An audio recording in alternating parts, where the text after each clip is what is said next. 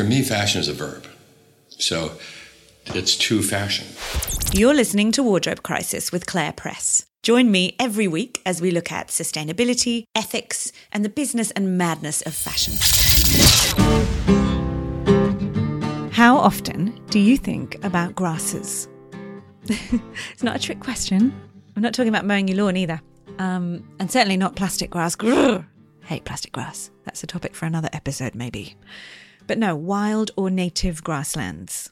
Because my guest today would like us all to know more about these often overlooked but really important little plants and their role in the story of biodiversity.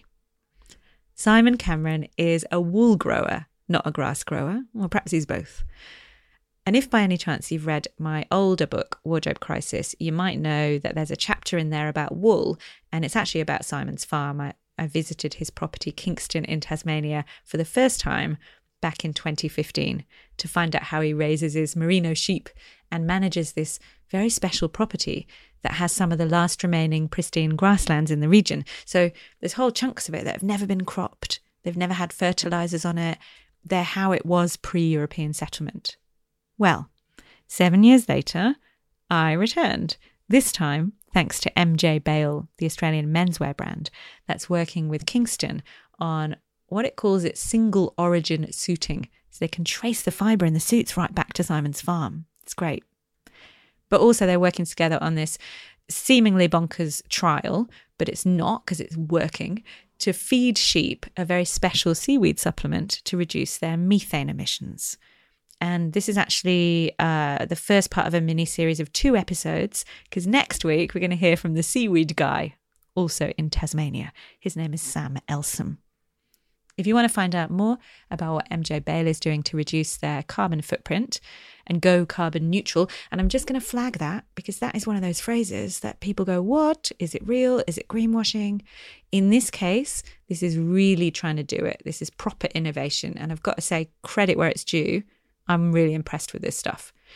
If you want to know more about it, you can look for our show notes, of course, www.thewardrobecrisis.com or just hop on their website, which is mjbale.com. Okay, so this is an interview about what? Sheep. I was thinking, did you see that ad that came out from Woolmark a few months ago with about fossil fashion, with all the models dripping in oil, making that connection with if you wear synthetics, they come from petrochemicals. So this is a an episode about natural fibers for sure. It's also about our land and our responsibility to it. It's about biodiversity and the little things that get so easily overlooked grasses, insects, wildflowers. For me, it's also about connection to the people who help us. Um, I was going to say who make our products, but I'm going to say who help us because I was thinking about I get to interview a lot of amazing people, which is so nice many of them then I never hear from again. They're super generous to give me their time and share their stories with us, aren't they? It's great. But you don't normally get too much follow up after that. So, some of them, though, they go over and above trying to help you. And Simon Cameron was one of those people. When my book came out, he wrote me this email saying he was buying copies for all his friends. And I was like, do they really want it? Are they into fashion? But that's just the kind of bloke that Simon is. He's great. You're going to hear that. So, this to me was about a personal connection, and I'm glad to share it with you. It's also about, like I was saying, um, how we connect with the people behind the products. I make this podcast to, to listen to people like Simon, to get the opportunity to sit down with the people who are maybe in fashion or related to fashion, but behind the scenes in the supply chain, the ones that I think we don't give enough time and space to, to hear their stories. Tell me what you think. Remember, I'm on Instagram and Twitter at Mrs. Press. But, oh, I got to tell you this. oh man, I was thinking about this and I just got to tell you, uh, it's just ridiculous. So, talking of stories, what you do not hear in this interview, because I didn't know it while we were recording, was that when we finished, it was dark. And so I left Kingston and I'm in a hire car and if you know me, you might know that I'm a dreadful driver and never drive, a nervous driver. So I left this property. I had to go down that dirt road, didn't I, in the dark, and there's no lights. Every two seconds, a wallaby or a roo would just leap in front of the car. So I was like going at two miles an hour.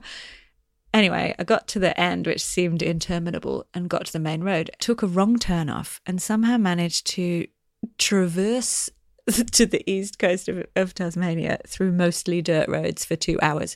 It was swirling fog, it was freezing, the car was steaming up, so I had to have the windows open. I was chattering with, with fear and frozenness. And honestly, constant animals leaping in front of the car. I cannot tell you. It was like being in a full horror story. and the whole time I was going, I won't hit you. I promise I won't hit you. You'll be glad to know I hit nobody. But by the time I came out of it, I had white knuckles. And at like 10 p.m., I popped out in a totally normal suburban road and was like, oh, did that even happen? Welcome to Tasmania. Do you want to come? Let's go. Let's go now. Meet Simon Cameron. Simon Cameron, welcome to the Wardrobe Crisis podcast. And thank you for welcoming me into your house. Why don't you tell us where we are? Well, it's um, Claire. It's really nice to have you back. It's been quite a few years since you were here the first time. We're about uh, 60 kilometres southeast of Launceston in, in the northern Midlands of Tasmania. Um, and as I describe uh, the location of my farm, Kingston, it's um, it's not off the beaten track. It's just at the end of the beaten track. I've got to say, when I was driving down here, so as we said in the intro, I've visited here before. I've been lucky enough to come here before, but I'm pretty sure that someone picked me up from Launceston because when I was driving myself down this very long, um, unfinished but but certainly navigable, but gotta say long and slightly full on road. I was like, am I ever going to get here? there were wallabies jumping in front of the car, but it's uh, it does feel remote. Um, look, yes and no. Um, we don't have uh, modern conveniences such as mobile phones. That's still a future project. Um, but I can get to the airport in 40 minutes or a little bit less if the plane's leaving early. Um, and I can be in Sydney or Melbourne, you know, in a single flight from from um, from the nearby airport. So, in one sense, it's quite remote. Um, but in another sense, no, civilization's not that far away. What do you do here? Um, I Kingston's a family farm. Uh, it's it's been in the family since 1905. We have a little bit over 3,000 hectares, um, and on that we run uh, a few more than 5,000 sheep on a on an average year. Uh, within that, uh, with the within the land, it, it breaks down roughly into two parts. There's about 10%, maybe a little bit more, which is our high productive areas where we run our ewes and lambs and, and some of the young sheep. Um, so that's about 300 hectares. And then we have the what we call the um, uh, the native country, or, or um, it's undisturbed in, in a sense. It's as close as you can get to uh, what it was like when, when the Europeans arrived. And there we run our male sheep, the wethers, um, and I have to say, they're they're really important in managing that land. Um, so they have a role to play in the all important land management that we do here at Kingston. Uh, but they also produce probably our best wool. Um, uh, it's um, they're suited to that land, and and that's where our premium wool comes from. Kingston's not Simon Cameron's creation. Um, my father looked after this land for 50 years. And if he hadn't done that, and if he hadn't established the, uh, the superfine flock, I wouldn't have had a base to work from. And uh, we had a visit. I, I, can go back a little bit further, and it's probably important to do that. Um, we had a um, First Nation elder, Patsy Cameron, no relation, but um, Patsy came here a few days ago, and we had a little ceremony uh, just in relation to something that we were doing.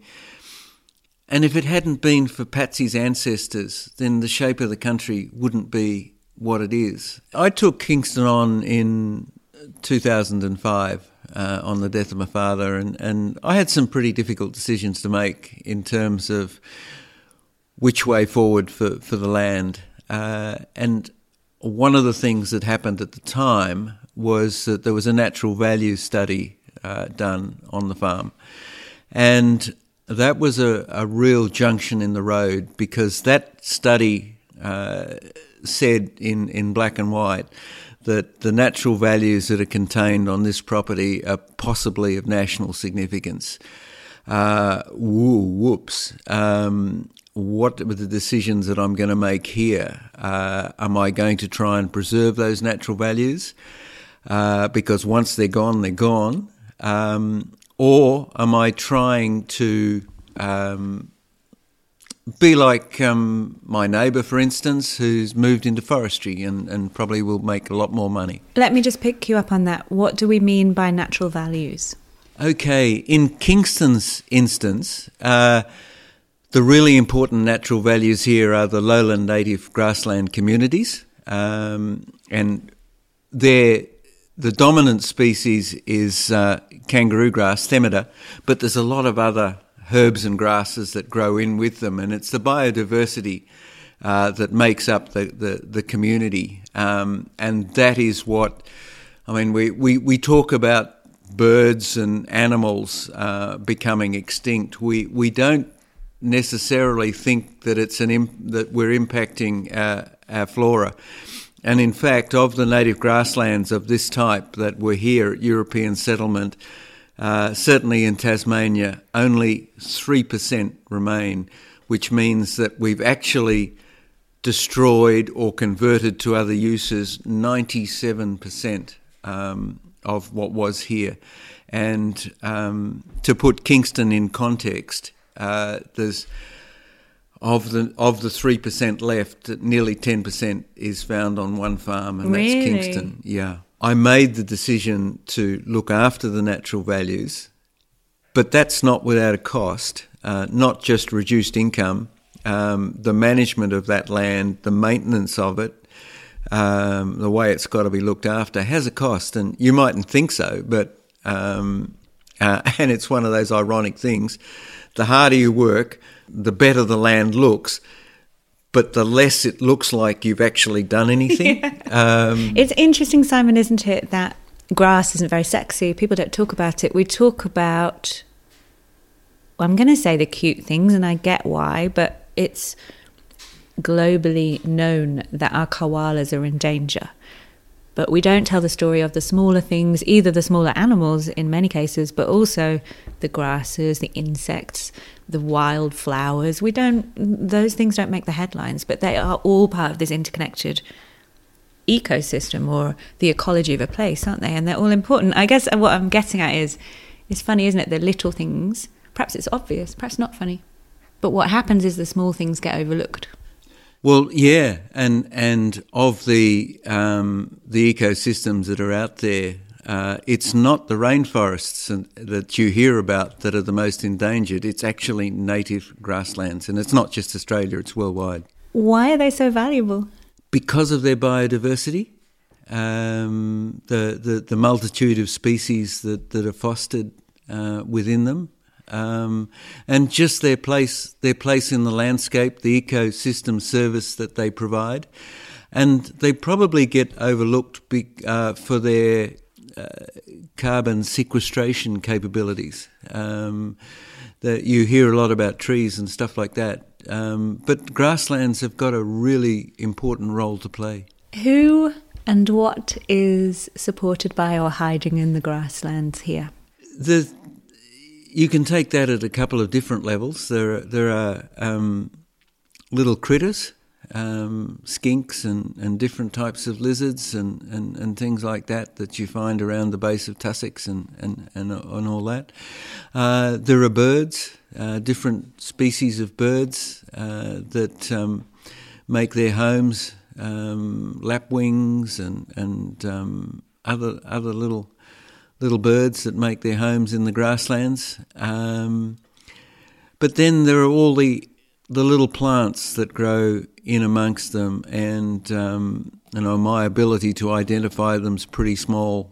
Um, but at the right time of year, um, there are some wonderful little wildflowers. I mean, you might have to get down on your knees to find them, but they're there. And, and once you find one, then you keep finding more and more and more. Yeah. And also, um, many native animals. We just went for a walk. We saw a wombat, and I'm very partial to a wombat. And actually, I've only ever seen one in real life. before, so I was happy. But who else is up there? So you've got bettongs. We do we do have some bettongs. I, I've not seen any on the farm there, um, but there are some down the other end of the farm. For a, an international listener, what is a bettong? A bettong is a small marsupial.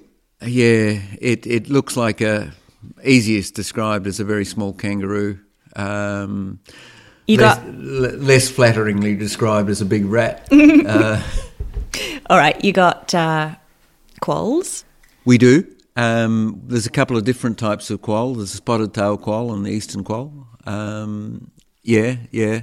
You don't you don't see them much, but you, you do see them. Uh, if we were on television, I could show you a picture of a, a, a little devil that um, uh, we we found under the shearing shed. You've got Tasmanian devils. Oh yes. I mean, please tell us about those guys. Um, how do you describe a Tasmanian devil? Well, aggressive. Yeah, I, Apex I- predator. They're yeah, they're a little creature all of their own, um, and not so little when they grow up. Um, but they uh, they certainly have a very important role to play in um, yeah in the hierarchy of things. Um, Are they healthy here? yeah, most of the ones that we find now are healthy. They're 25, 30 years ago, there were a lot more than there are now. But we, we still find, well, we're probably finding a few more um, than we were, say, five years ago. But Simon, while you have, oh, actually, I've got to ask you about platypus because have you got one of those? Yeah, funny you should ask. Um, Andrew, who you met, um, Andrew, who uh, does most of the management of the farm and, and is primarily responsible for the for the livestock.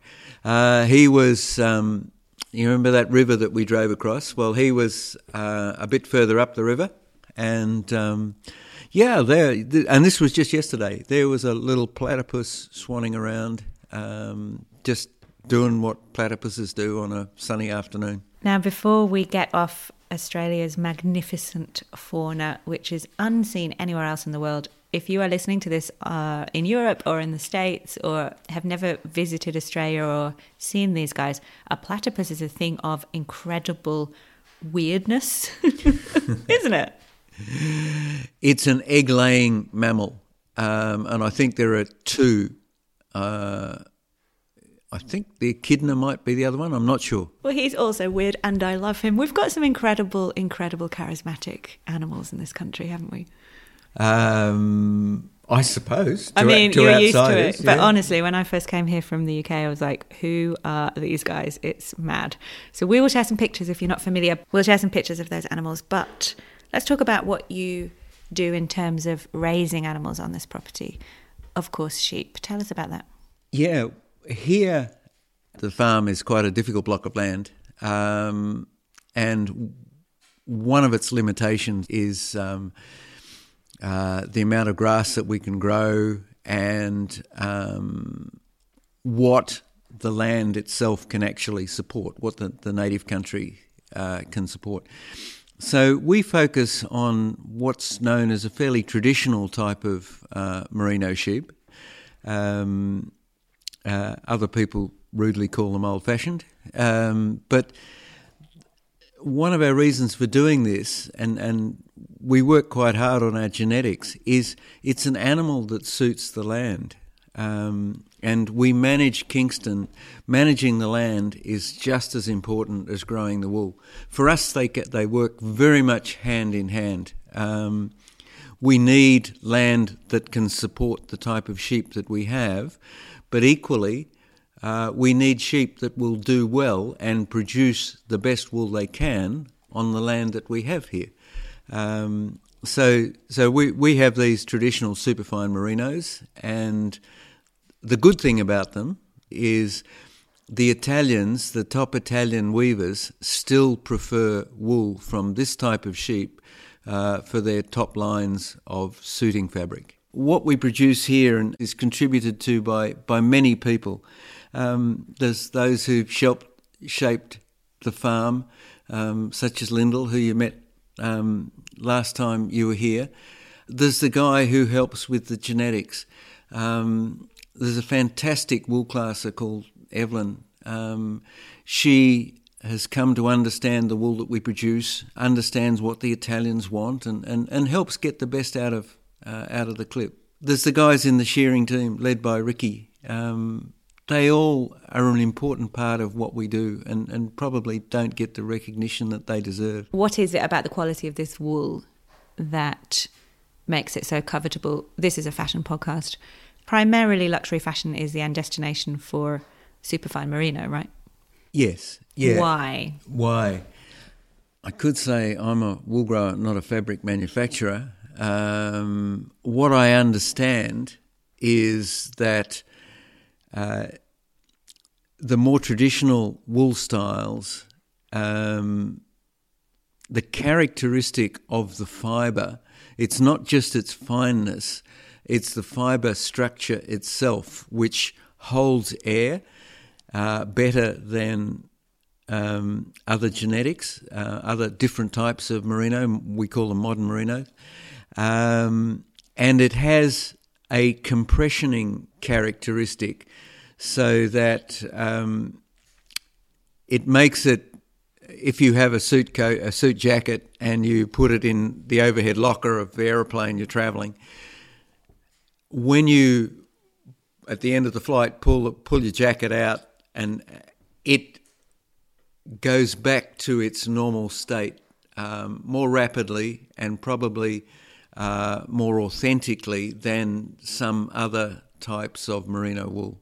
Yeah, the, the, the easiest way to get an overview, a general understanding, is um, there are different fibre thicknesses. So, superfine uh, is a fibre thickness that um, goes from about 18.5 micron down to about 16 microns. Uh, there are other categories that are broader than that. Um, all have their uses, um, but superfine, um, particularly around 17 and finer, uh, is sought after by um, the better weavers. So it's lighter. It's also higher quality. It's also more expensive, and you also compete, right? I mean, people are trying to find the finest micron, right? Um, or are you not? You're It- like, it's- "Mm, that's not for me. fi- fineness, fineness has a role um, certainly in in fashion product, and and yes, people do chase um, uh, the pot of gold at the end of the rainbow. Uh, there's suiting uh, fabrics out there which are down to perhaps 11 micron. Which, Really? Yeah, yeah. Um, that's extraordinary, um, and um, it's priced accordingly. Uh, and it's beautiful and soft, um, and there's not much of it. But it's not a suit you'd wear to the footy.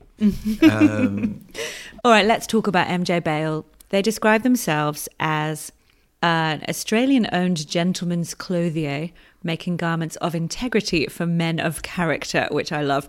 But they also say they pride themselves on tailoring expertise with natural fibers and particularly merino wool, obviously. And this whole idea of farm to cloth, which I think we're seeing so much more interest in in fashion in general that people want to know the stories about the fibers in the clothes that they buy. I was lucky in that I had a chance meeting with Matt Jensen, who's the founder and, and CEO of MJ Bale. And um, actually, it was the same dinner where, where we met um, way back. I remember that. That was in a very fancy restaurant overlooking the Harbour Bridge. Yeah. It was for Vitale Barberis Canonicone. It was uh they have an award or a series of awards they give. Yeah. And it was I think it was the 50th birthday of them working in Australia. It was very very marvelous, wasn't it? Did you win? Were you a runner up? Uh, we came third, uh, which was, yeah. Good any, enough. any rate, um, Oh, least but there was a pot of money, wasn't there? Damn it. I think there for those who came, Yeah. who, who came first, yeah. yeah Do you get a trophy? Sorry. If, if you came third, you got a brass plate, which is over there. Um, but you did from that meet then. but but I, I, I I met Matt and, and yeah, I seem to be very good at digressing at the moment. That's all right. But but any rate, um, Matt and I started chatting. Um, we had a brief conversation at that dinner, and, and then that conversation grew. Um, I'd always had a dream to see something made out of my own wool because uh, you put all this effort in, and then you the, the wool is harvested, you put it in a bale, and you wave it goodbye, and you really never know what happens. Um, Matt actually had a bigger dream. He wanted to uh, make a range of suiting from uh, single origin was the term, and um, he was looking around for somebody to work with to do that. The conversation developed into a business arrangement, and just towards the end of the discussions, um, and I, I, said to Matt, "Look, how about a contribution back to the farm um, uh, from the suits that you sell?" And uh, this was just a very brief mobile conversation. And he said, That sounds like a great idea. Um, deal was done. And all of a sudden, all of a sudden, um, the natural values on Kingston, which had been part of the attraction of dealing with Kingston, uh, were going to earn some revenue. Um, and uh, uh, it was it was a big moment. And um, I have to say that, that we've built on that, and there are other sources of revenue that we've developed um, for farming the land the way we do. Uh, people are prepared to recognise that. Um, there's a philanthropic organisation, the Midlands Conservation Fund. Um, uh, they they assist us, and there's there's also now a federal government scheme which we're part of a pilot of. Um, so while I'm not a conventional farmer, um, in your terms, Claire, um, I am. I've got different revenue streams from within the farm um, that now make the enterprise viable. Well, actually, in in the fashion context, we're always thinking about how can we reinvent business models that don't work, or how could we find ways to create embed sustainability into the products that we make and the processes through which we make them. That's what you're doing. Just because there is a certain way that most people do most things doesn't mean that's the only way. I love it. Well, to survive, I, I couldn't compete just on wool alone. So, um, what I what I tried to do was I tried to structure a product which extended the wool into something mm. that encompassed how that wool is produced. It also means that if you buy an MJ Bale suit, which they're called, the, the suit in question is called the Kingston suit, you're actually then participating in financially supporting these natural values being looked after. I mean, it's actually quite an appealing prospect for the customer as well. I, I hope so. Let's talk about this new endeavour that you've also been part of, which is around climate action. It's to do with trying to reduce the methane levels that sheep produce. Can we start with just what even is that? So, sheep are ruminants, right? What does that mean? Yeah, what, what that means is um, part of their digestive process um, uh, means that they, they produce methane, which is a greenhouse gas, and this is essentially uh, they they belch, and and out comes the methane. Um, and so what? They're chewing all the grass and they burp and fart it out into a methane emission. That's right. But actually, yeah. if you don't know about this, it is quite mind boggling. And we're going to talk a bit more about it next week when we do this podcast about seaweed and Sam Elsom and what his solution is. But essentially, methane emissions are enormous, and the methane emissions from livestock, including cattle, not just sheep, are huge. So when we're talking about climate, this is a real problem. It is a problem. It's um, the the greenhouse gases that come from livestock, though, are not as detrimental as the fossil fuel ones. Um, I'm not a scientist, so I won't go down the path of trying to describe the difference, but uh, they do break down uh, in considerably less time. Okay. But it is, I mean, if you don't know about this and someone tells you a sheep burping is going to add to our global warming problem, you might not believe it, but this is actually what's happening, right?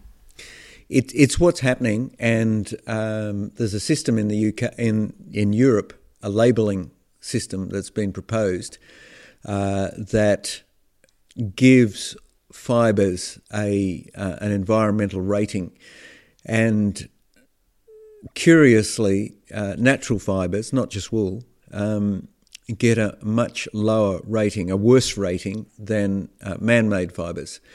Um, because of these climate impacts. Because of the climate impact, and the big issue is the stats are fine, and, and, and as far as it goes, what they're saying is actually correct. It's just the methodology that they've used um, really needs to be reviewed and, and hopefully amended uh, because, you know, intuitively, a fibre like wool, if you look at the whole life cycle uh, and it, it's where it comes from, the role of the animals, the fact that it biodegrades, um, it has a much better footprint than a synthetic fi- uh, fibre. Um, but we've just got to be able to demonstrate that. Now, from from my point of view, one of the things that was really important, and, and I came across this, and I and and I was really uncomfortable with it. Um, but fifty percent of the greenhouse gases that um, are part of uh, the wool life cycle actually happen on farm. There was two things that, that worried me. One was how correct was that number because it's being used in international calculations, uh, and I was lucky enough to participate in a, um, a natural capital accounting uh, analysis of the farm, um, which said that the numbers that are relevant for Kingston uh, are well below the international benchmarks, uh, which is a nice place to be. Um, but we need to demonstrate that for more wool growers, not just Kingston. Um, and I have to say that in that same study, there were three wool growers from Tasmania, and all of them had uh, a positive carbon footprint. Mm. The terminology gets a bit confused, um, but it, on each of those farms, we were sequestering more carbon than we were emitting. Um, so, uh, good good place to be but we still need to work on it. This is very interesting on two two points there. One is that we have such a problem with the numbers when it comes to quantifying fashion's impacts. Regular listeners will be familiar with this from previous podcasts, but we'll share some links to particularly the work of Veronica Kassatly, who's doing a lot to unpack the reasons why organizations like the Sustainable Apparel Coalition are recommending that we use more, albeit recycled synthetics, than certain natural fibres.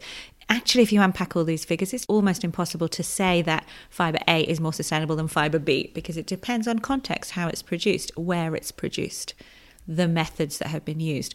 So, what is this crackerjack plan that you've been working on with Sam Elsom, who runs an organisation called Sea Forest, also in Tasmania, and we're going to see him next week?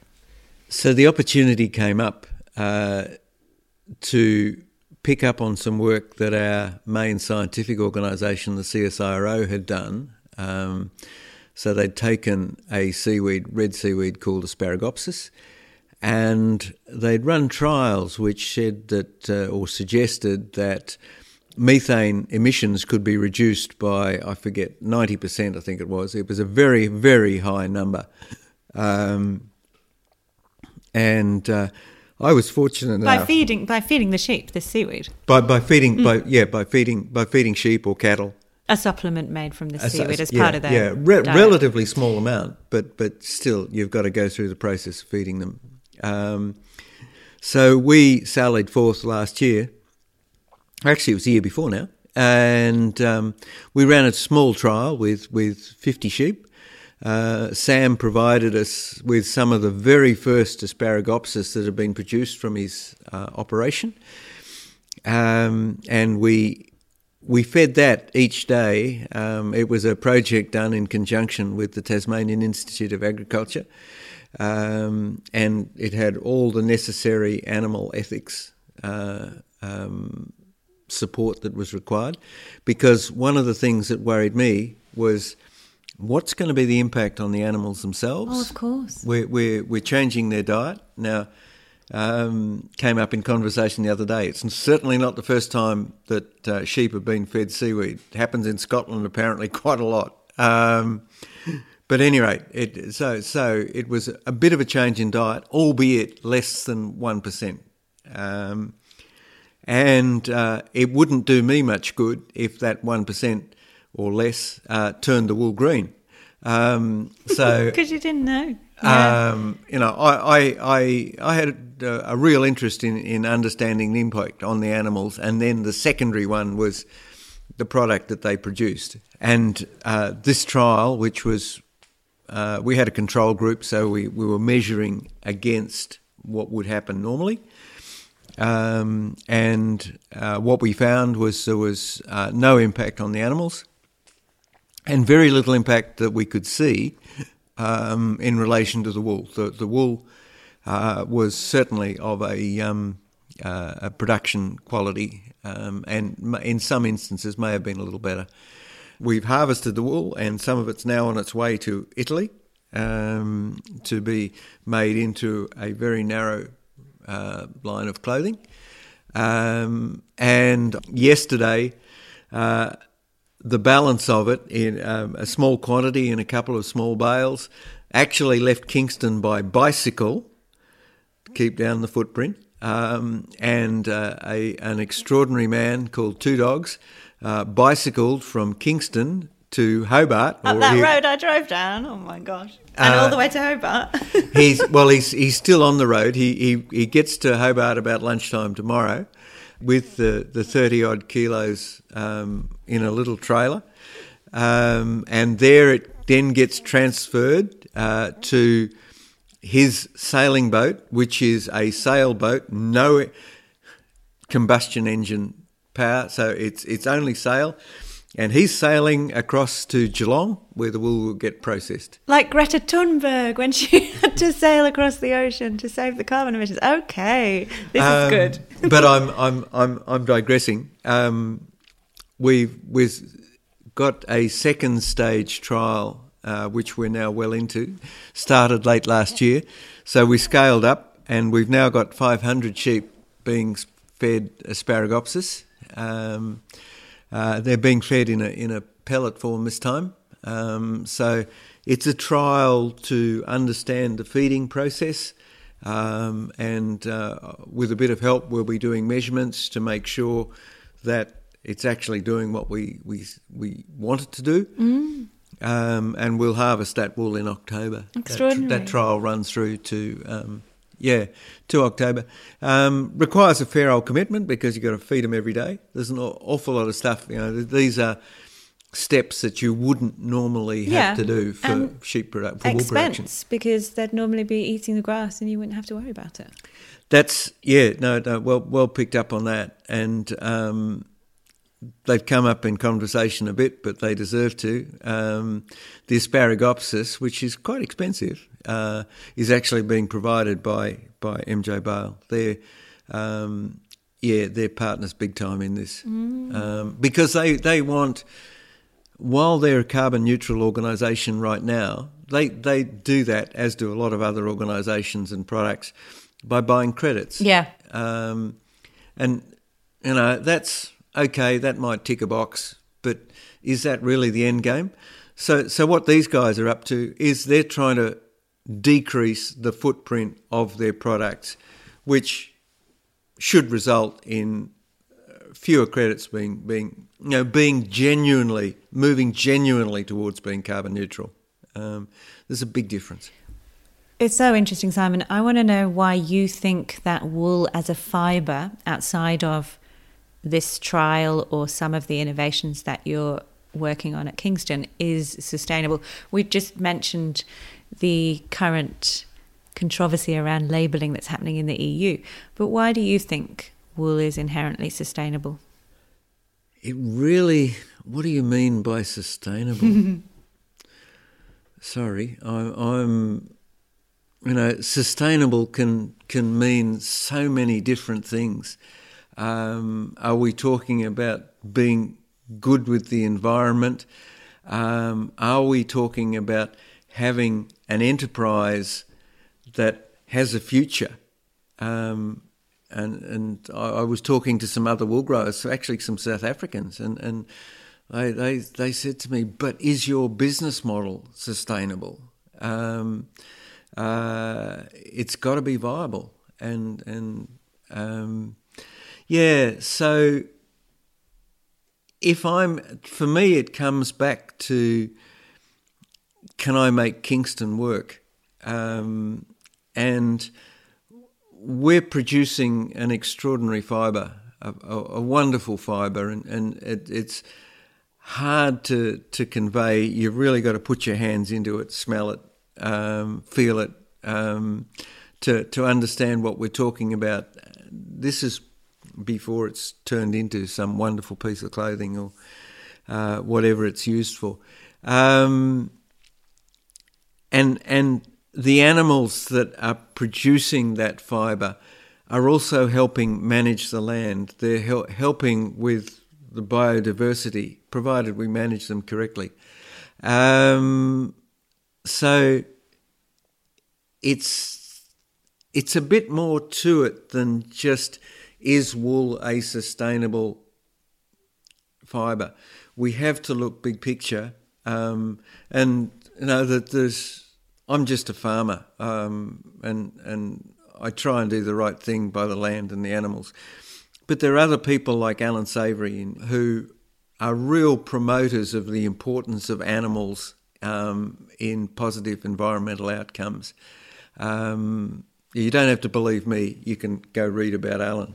When you talk about sustainability for you, meaning that you're able to keep doing what you're doing on this property that is in its fourth generation, you obviously feel a weight of responsibility. I'm not, I mean, the answer to that may surprise you a little. I really hope that I can set it up so that somebody, and preferably my family, can keep it going. Um, but also in the back back of my mind is that I've been working at it. I've done my bit while I can. It'll then become somebody else's turn and you know I can't control that, so I try not to lose sleep over that. Mm. Uh, I always, I always um, worry about how much responsibility farmers have. It's a really difficult. Obviously, it depends by circumstance, location, what you grow, how much money you got. I understand that, but I do think that universally farming is tough stuff, and that you have to there's a lot of stress involved, isn't there? Even when we think about things like fires. We're in Australia. I asked you before, did the fires, the dreadful fires of two years ago, reach here? And he said, no, luckily not this time. But the pressures of working land in a looking climate after change animals, future, looking, after, after animals, animals, all of it. That's it's a, lot, huge right? responsibility. Um, and we do cop it. There are generalisations that are put forward um, that farmers trash the land and maltreat their animals. Um, I'm sure if you looked hard enough, you could find examples of that, but not in the majority of farmers. It's just not in their interests. Uh, if you if you don't look after your land, then it's not going to be productive, um, uh, and and you lose out. You may win in the in the short term, uh, but you won't win in the long term. Let's finish on what you hope that people might learn from this about wool or might come to understand about wool. We've seen the prices go down. We know that the market share, I'd noted it down somewhere, but it's it's fallen from if you look at the fiber basket, I don't have the numbers at the top of my head, but we I can tell you this, polyester is 53% of the global fiber basket and growing. And wool is a shrinking piece of an already small it's part of that pie. Now. Is it? Less than 1%. Yeah yeah. Um, and yeah, I mean, I, I I'm not sure why its share has shrunk. Well, it's expensive.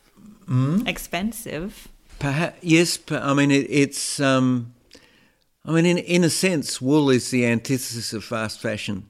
Um, you know, a, a good item of woolen clothing is more of an, an investment, if you like. Um, I won't say a timeless piece because I want you to buy more than one. Um, How old's your jumper, Simon? How old's that jumper you got on now? oh, I don't know, five years old. That's all right. Um, Yeah, yeah, but I mean, it's Not, only at least you didn't say 50.